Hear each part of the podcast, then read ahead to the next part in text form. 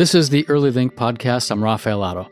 Today I'm talking with Hadiyah Miller, who is the current president of the Oregon Association for the Education of Young Children and works as the African American Family Child Care Network coordinator at the Child Care Resource and Referral of Multnomah County. She also serves as the Early Childhood Chairperson for the Board of Black Child Development PDX. That organization connects community members, black leaders, and allies to change outcomes for young black children in Portland.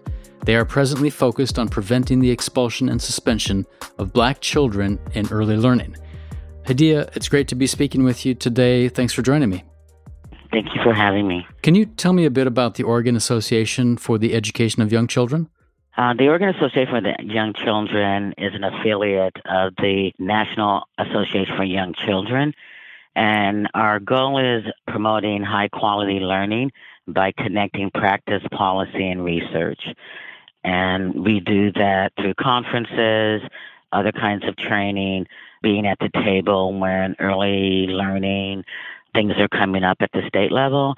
And also, we have chapters around the state of Oregon that are also working on behalf of young children and their families. And tell me a bit about Black Child Development PDX and how do these two organizations intersect? Um, Black Child Development really is focusing on uh, black children and black families.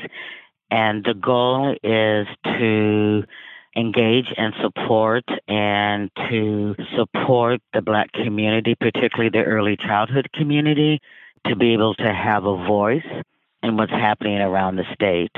And so we are really, one of our focuses, we have a person who runs our family empowerment program I am on the committee that's doing suspension and suspension. And so we're really looking at the issues that are connected to our community and how we can help families and children and providers and teachers, how we can help them to become the best that they can be. And part of that is looking at issues that affect young black children early. It, we're talking in the early childhood range, like birth to age eight, roughly. Yes. It sounds like to me that Black Child Development, part of what you're doing is to elevate the Black experience and the Black voice when things are being made at the decision making level in the legislature. Is that right? Yes. And also in, in Multnomah County, because that's where we're located specifically, what's happening in Multnomah County, and so that we want to be at the table to be able to make folks aware, you know, what the black community needs, in particular, and what the black parents black children and family child care providers and teachers need to be you know to be the best that they can be you know so that our community can continue through through growing. And what we know is that particularly when we look at suspension and expulsion you know race plays a very strong role in how children and families and teachers see themselves and so we really want to talk about that. We want to name it, right? And so that's part of what BCD PDX is doing is that we are naming what are the the barriers, um, and also naming what are the strengths that our community can bring to the table. I wanted to ask you a little bit more about that issue specifically for young black children. I know that there's been some research on the issue on how black children are disproportionately suspended or expelled from early learning environments such as preschool. Can you talk a little bit more about what that issue and maybe how it is playing out in Multnomah County? I think, you know, what I know is happening is that we talk a lot about implicit bias. And so when you look at implicit bias, particularly as it relates to race, is that teachers have a certain idea, particularly around black boys and black girls, have particular images and expectations for them and different standards for them than they do for the white children in the classroom. And so, what we want to work on is to help teachers to be able to identify those biases so that they can begin to shift how they think and how they respond to black girls and black boys. Mm-hmm. So, what we notice is, you know, they're more likely to be suspended or what we call soft expulsion by, you know, either it would be really easier for your child if they only came on Tuesday morning and Thursday morning, or they have them sitting in timeout, or they're sitting in timeout outside the classroom. Sure. And so all of those ways in which children are not connected to learning. Right. So we look at that as being suspension. And it also has an impact on their own sense of self.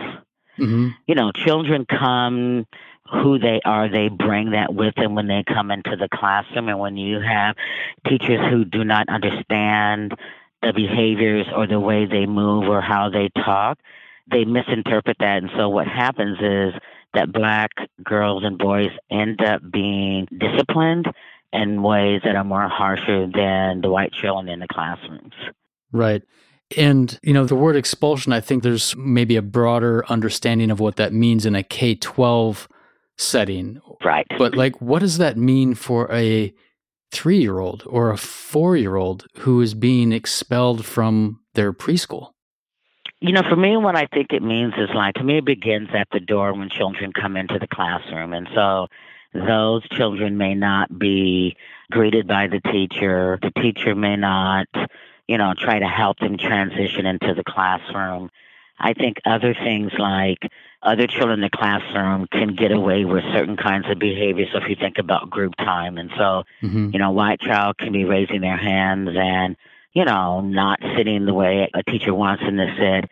But if the black child's doing it, that's the one that she's going to target. Mm-hmm. He or she's going to target, and that's the one that's going to get the discipline behind that. And so what happens for me, I think, is that children begin to think about that. In early child, we talk about, you know, good responses from children, that children begin to use other kinds of responses to get their needs met. And those are sometimes what they call challenging behaviors, when it really is about the social emotional piece about the child. It's just, I really want you to see me, notice me, and be with me. And so they've just come up with some other kinds of strategies to do that. And I think for black kids, I mean, they've already in a system and have already been a part of a system where they see in their own community how their families are being treated. And right now, I would say white teachers, but how society has set this up so that children and black folks that, you know, we have to always deal with the impact of racism. Mm-hmm. And so there's also this sense of internalizing what the teacher says or what society says about who you are, and that also impacts the behavior. And important to understand that that's happening at such a young age. Yes, yes. And for infants and toddlers, it can be, you know, things like biting too much, right? What we know about that, that that's typical child behavior, but then it gets becomes really hard when the child is repeatedly doing that, and then the program is really worried about other parents complaining. But we now know that infants and toddlers are also being expelled in early childhood programs. And that expulsion is sort of, I would imagine there's a, a labeling of that child as a problem child. Yes. You're asking them to leave the program and then they then Yes. they have to their family has to go and, and look for an alternative. And that can become quite difficult over time, I would Yes. imagine. Yeah, mm, and I've heard stories of children who, like in a month, have been to three or four different early learning settings because they have been asked to leave. And so, you know, you do that once or twice, even a child's going to figure out that the system is not about me. And I think for families, it's really hard. You know, a lot of times people say, well, why don't they just tell the, you know, the program? And well, there's always that fear that if I let you know, that you're not going to even begin to have that conversation with me about having my child in your program. And so I think it's just, you know, it's it's a really hard thing. I mean, when I look at this, I like to think of it as that we have to get our systems in place that will support providers, support teachers, and support children. And I think that's where we're struggling right now um, in Oregon. I know there's a lot of work going on when we talk about culturally responsive, looking at implicit bias, you know, how to create an environment where, you know, right now, black children, where they feel safe. Right. Right. Yeah. And so it, sounds like when you're talking about addressing implicit bias, it sounds like some really deep work, professional learning for teachers who are in these classrooms and working with kids directly. Like that seems like it would be a really important step Yes. um, to try to embed that training. What does what does that look like, and what are some of the other solutions that you would put on the table? I mean, you know, for me, if we think about it, um, if we're looking at race and gender, is that really like what are the messages that you grew up with around black adults first, right? Because all they're doing is taking those images that they have from the black adults and they're putting those on on black boys and black girls. So I think really trying to understand what that means. I mean, we're in a time now that I think people are more willing to look at that um, and kind of own that they do have biases because we all have them, but also to really kind of delve in. So, what does that look like in your practices and your policies and your procedures? You know, how are you doing? Are you doing different things for different children based on race and gender? Mm-hmm. I think the other thing is being really clear about what we call typical behavior understanding what is typical behavior and then also understanding the difference between challenging behavior. My experience as a trainer has been that people somehow expect that children come into classrooms and already have the skills, as opposed to thinking about that our role is to help children learn those skills. So if you don't have self regulation skills, we're going to teach you how to be able to do that. And a lot of times, you know, I always say that teachers tend to want to teach how they were raised versus looking at their role in a different way, like they're a professional. So, you know, being really clear about those behaviors and things that they learned about how to discipline children, that those techniques should not be applied, particularly with some spanking or using loud voices or putting children in timeout that those kinds of strategies are not going to help children be able to meet the goals in terms around social emotional development. Seems like a, a very important step, the idea of working as a teacher and really going deep on that self awareness about how your past influences your current decision making. Right. And also, to be clear, I'm not blaming teachers. I think we just need to work more with teachers around these kinds of issues you know, and if we also look at what the teacher is bringing in, you know, it's a very low paying field, mm-hmm. right? Right. There's a lot of expectations put on early learning professionals without the system that sets it up. So, you know, like some programs may or may not even have planning time, you know. And so if they don't have a built in system in those programs, that's really going to be really looking at am I taking the best care of my staff? Then it's not going to work. You know, if you're if you got your own worries about how your family is going to eat or you know where you're going to live, then it's going to be really your your level of I don't want to say understanding, but your your response becomes very very different if you're not having those kinds of concerns in your own family. Right. Right. How did you I just want to ask, you know, about your background. How did you come to this work? Well, I grew up in Vancouver, Washington, and my family was one of there wasn't a whole lot of African Americans in that community, mm-hmm. but you know, I just have these very strong memories um, when we got together. Somehow, it always ended up around race in the family discussions, and so I grew up hearing um, those discussions. Uh, my mother led a NAACP chapter, and okay. so I was able to hear that conversation. Um, and the message that I got, you know, from my extended family and my family was that it was kind of like my responsibility to take care of and make sure our community thrived. And so that has always been, and because that was always something that was discussed in my family, that is just something that I bring to the table and that I live through um, in my work in early learning. When I went to Pacific Oaks College, that was a very different experience just in terms of everything that we, no matter what the topic was, there was always looking at it from a social and political perspective. Mm-hmm. And so that really helped me to kind of be able to analyze um, what I see and also that people that was probably one of the first times that I knew people even talked about race. So that's when I started learning how that it was okay for me to talk about race, that I had to talk about race. Do you find that it's difficult to talk about race in the field that you're in? Yes. Yes. I mean, it is hard Yeah. What are some of those barriers that you encounter? Well, I think you get marginalized, right? Mm-hmm. Um, I think that I could say something, but if a white person says it, then it's seen as being important. Mm-hmm. I think that, you know, particularly African American women were looked at as being aggressive. So, mm-hmm. you know, whether, you know, they've assumed that I'm being aggressive when it may be that I'm being passionate about something. I think also that there's not a critical mass of African Americans and early learning that we're able to support each other. And I think that's also one of the reasons for BCDI is that we want to bring early learning folks, particularly in Multnomah County, we want to bring them together so that they do have, so that we all have this strong community.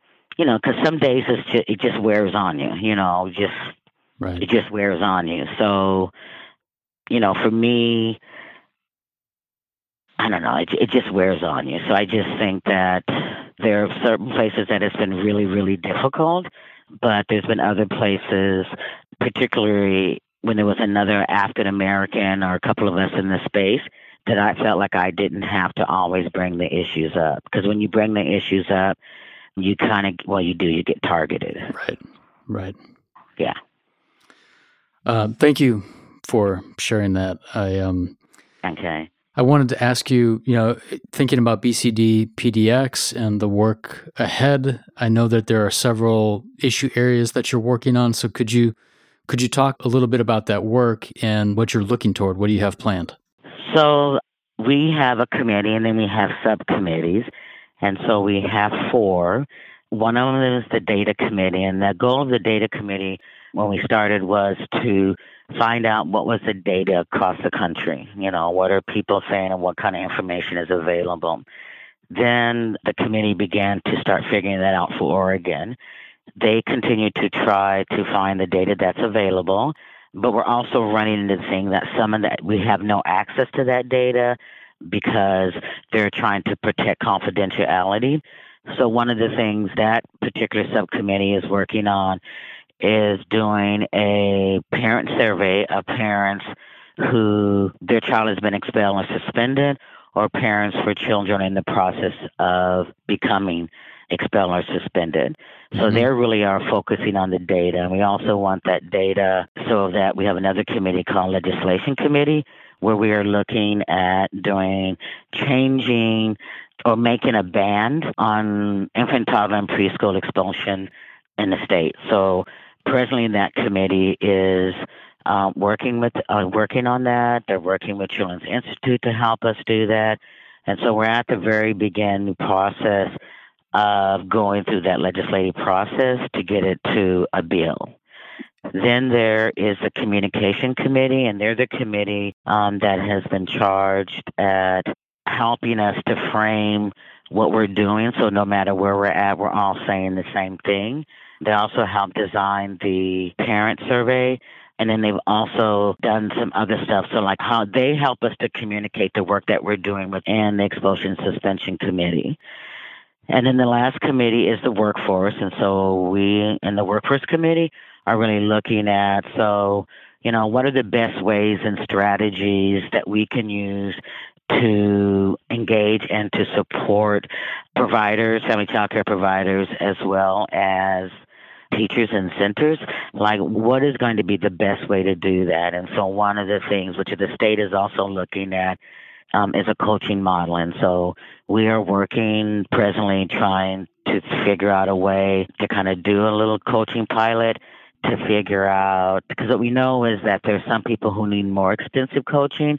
We know other folks may do better with maybe a peer coaching model. And then we have other folks who may do better just doing an individual coaching model, but we're trying to figure that part out. And as well as how do we do cohorts? So, because typically the training that happens nowadays is you take a three hour training and, you know, people get really, really excited on that Thursday. And then by Monday, they've kind of reverted back because they have not had any more additional support or somebody to talk to sure. um, or or to change things. So those are the four pillars um, that we're presently working on right now. What's included in the work of trying to make suspension and expulsion policies, you know, or to ban those essentially for young children. What does that entail and what timeline are you working with? So, you know, first of all, we have to educate the community. Like, what what does that mean? You know, because I feel that you know programs may be doing it and not looking at it that way. I also feel like we have to find a way that teachers and providers can be honest with us without having to worry that, you know, people are looking down on them. The part of the legislation piece that we're really working on is that we want more data. We want more consistent data and we want the data to be available. The other thing is the coaching model. We want to, or professional development. We want a stronger professional development.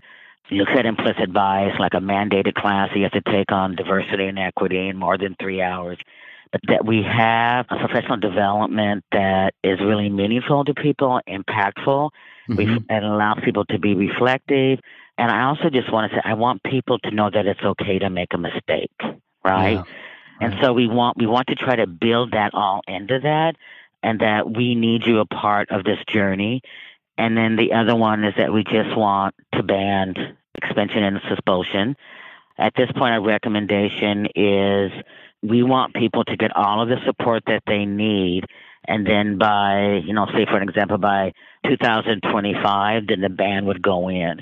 And so we're not going to start off and just say no, but we want all the support systems in place. We want to give people an opportunity to be able to, you know, think about and change their practice before we start saying, you know, this is going to be this way. Right. So that's where we're headed. Yeah. I also wanted to ask you about Preschool for All. Are you working with that campaign, or what's your opinion of that initiative? Yeah, so I've been working with Preschool for All, I want to say two years, going on three years. You know, for me, you know, just the whole process of how we've got to where we are today with this, it's probably the first time being on a committee where I really felt that they really wanted to hear from communities of color. And that was really, really important and that we weren't being marginalized or kind of pat on your head and say, oh, you know, okay, that's really, really good. You really actually saw policies and practice and procedures changing based on what people of color in that group were saying. Right. The one thing that I really like about that program is that they really are trying to serve the children um, who need it the most, and particularly right now. And so we know that right now it's, you know, children of color, particularly black children, who need programs that are of quality. And so that's been their focus. I mean, and they have figured things out. They're moving out of the traditional box. So, you know, we're talking about family navigators who are coming from those communities. We're talking about bringing in culturally specific organizations so that they can work more with the people from their community and you know and help them become better teachers or, or so i just think that their whole premise has been that we understand that race has impacted and continues to impact how children of color or BIPOC children are being served in early learning. And we want to make this experience a very, very different one. And so we have to do things outside the box. Things like having a coach that is African American coming into your space rather than having a white person come into your space. Um, we've looked at different ways, uh, models of curriculum, um, and different types of programs that people may, you know, go to. So they just open the door. So it's not your typical, you have to be, you know, in a four day program. They just have opened the door and they have just allowed a lot of discussion. And I think the discussions have been important, but they really want to make sure that this is successful for children, for parents, and for teachers. What do you attribute that to? Because I know that oftentimes the community voice is not centered in an advocacy approach or, you know, when a policy is being made, and sometimes those decisions are left up to the quote unquote experts. What, what was different about the preschool for all effort that really allowed it to open the door? Was it the people who were involved, or yeah, because they don't see themselves as the experts. That's I mean, when you said that, mm. that was like yeah, they don't see as typically the people at the top see them as experts. They don't see themselves as experts. They see themselves working with the community and really listening and acting upon what the communities are saying about what children need. And so that's just the difference. And they know that what I do over here with my African American children may look very, very different what a Somalian group does with their kids, and that's going to be okay, right? Sure. Is that we do have, you know, these standards, but yeah, but there's different ways of getting to those standards. Um, I think they're also acknowledging cultural specific organizations that have been doing this work for many, many years, and they have a wealth of information and they have you know, strategies and things that they know works particularly for their community. And so you're not having to go to some other organization. You get to stay within that organization within your community. And they really have listened. I'm on the, the committee that's particularly around curriculum and, and training. And so they have really listened to what is important. And the other thing was that it isn't just one person of color on these committees there is a balance of assuring that there are BIPOC people at all levels of this process. So it wasn't just, you know, you got Hadiyah here and then you got somebody over there that there's diversity that's happening in terms of race and gender, um, socioeconomic status. I mean, there's just all these different levels of folks that are there at the table. Great to hear. That's really important and much needed. Yes. I wanted to ask you about. I know you're you're planning a, uh, a summit for later this fall. Can you tell me about that? Yes. So on October 27th, we are planning a summit, and the summit is focusing on Black children. We call it Black Children Matter, and we're looking at suspension and expulsion. And also, the effort is really about people taking action, right? People thinking about, and I mean from you know, the preschool teacher, whoever comes to that, that there are individual ways that all of us can take action around stopping this rate of suspension and expulsion, particularly in Multnomah County, but in other counties as well. You know, we have a panel that's composed of parents, some a child who's grown up around that, an older child. We have someone who's going to talk about what that means for the educational institutions, like what kinds of things they can be focusing on. And then after that, then people are going to go into groups. And we've identified some ways how people can um, become advocates. And then they're going to choose some form of advocacy. And then we plan on later on bringing those folks back together and talking about what's happening. Because I feel like, you know, when I was a teacher, my advocacy was in my classroom right? Right. And so right. the things that I could advocate for my children that were in my, you know, in my classroom, that that was really, really important. Particularly, you know, when I had black boys or even black girls in my classroom, those are the children that I had to advocate for because people were misinterpreting, you know, their behaviors or how they respond. Where you know, where I just kind of, you know, I didn't even go there with them. It's just like, you know, we would just have these conversations and then bring things into the classroom. So that's what we're looking for. We're looking for action and awareness. We want people to know that this is what's happening. That sounds wonderful. Uh, Hadiyah, thank you so much for joining me today on the podcast. I thank you for your efforts and I wish you luck with the work ahead. Thank you.